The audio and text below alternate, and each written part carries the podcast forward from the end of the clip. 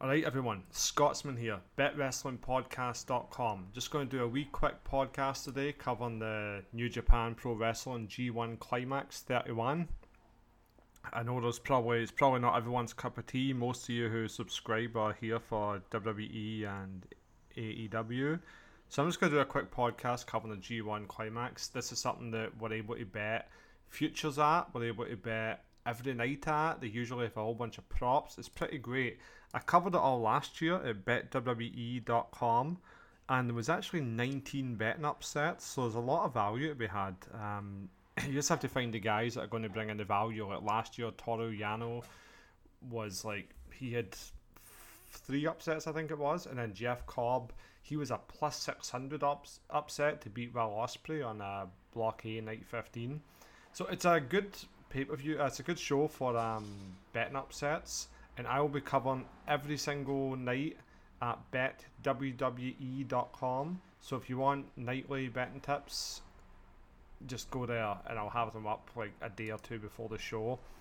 Today I'm just going to cover the, the futures odds, cover them, give you some thoughts. I mean, they've got odds on you know the A block winners, the B block winners, the tournament winners. So I'll just kind of cover who the favourites are. If you want to see the full odds, you can go to betwrestlingpodcast.com.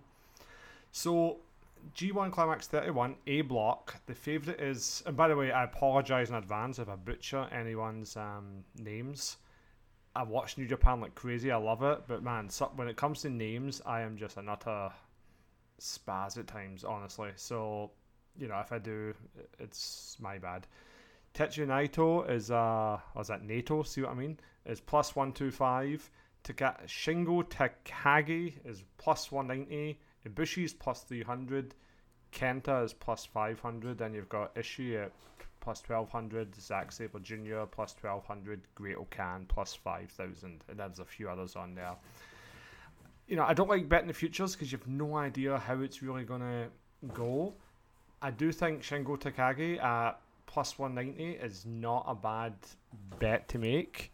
He's if you're looking for a blocky winner, he could be it. I mean, Kenta's got a chance too, but I really don't think it's going to be him. I don't think Great-O-Khan's going to win it. Ibushi, you know, I love the guy, man. Like love him, but I, I'm I'm not really seeing him. Plus 300 is not the worst price, I guess. But I think Shingo Takagi at plus 190, second underdog. He's the one I'd be looking at betting there. Okay, block B. Sanada is plus 140, Okada plus 170, Evil plus 300, Jeff Cobb plus 400, Tanahashi plus 1500. I don't hate Jeff Cobb's odds, man. He's been getting like quite a good push and all that stuff. Um,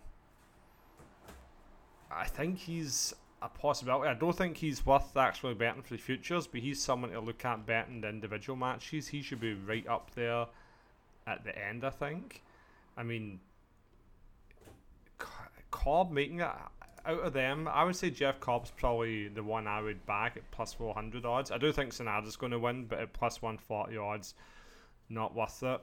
Okada, I can't see, you know, no chance, I don't think. And yeah, that's basically it for the blockies and B.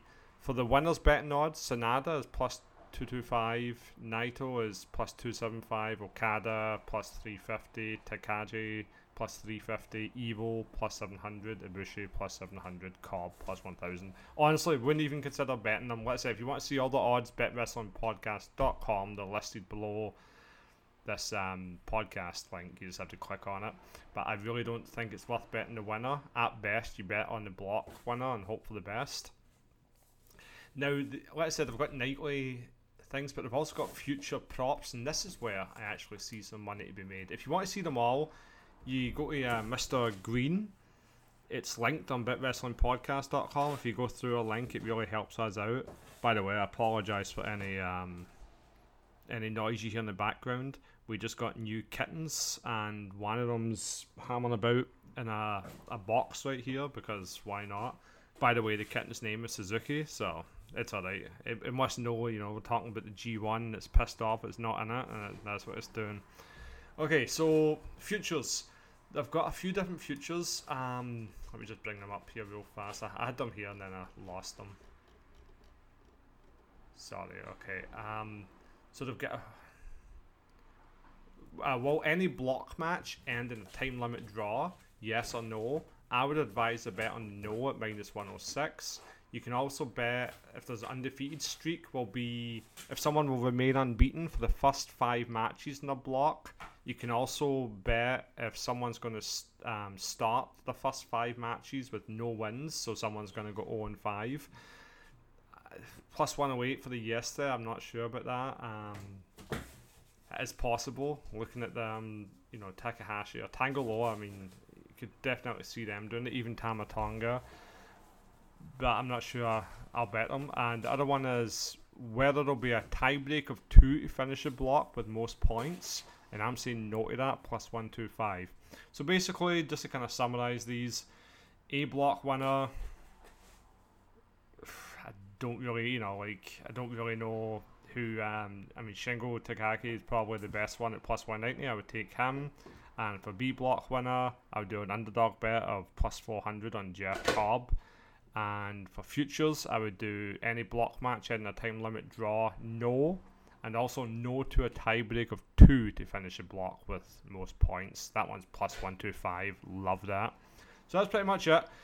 If you want to follow the nightly betting tips, go to betwwe.com and I'll be posting them there every night before the show. It starts on Saturday, September 18th and this is only av- available to bet and Mr. Green. Go to betwrestlingpodcast.com to see all the ads and get the link to sign up. Thank you very much for listening. Looking forward to covering New Japan for the next month. I'm seriously pumped.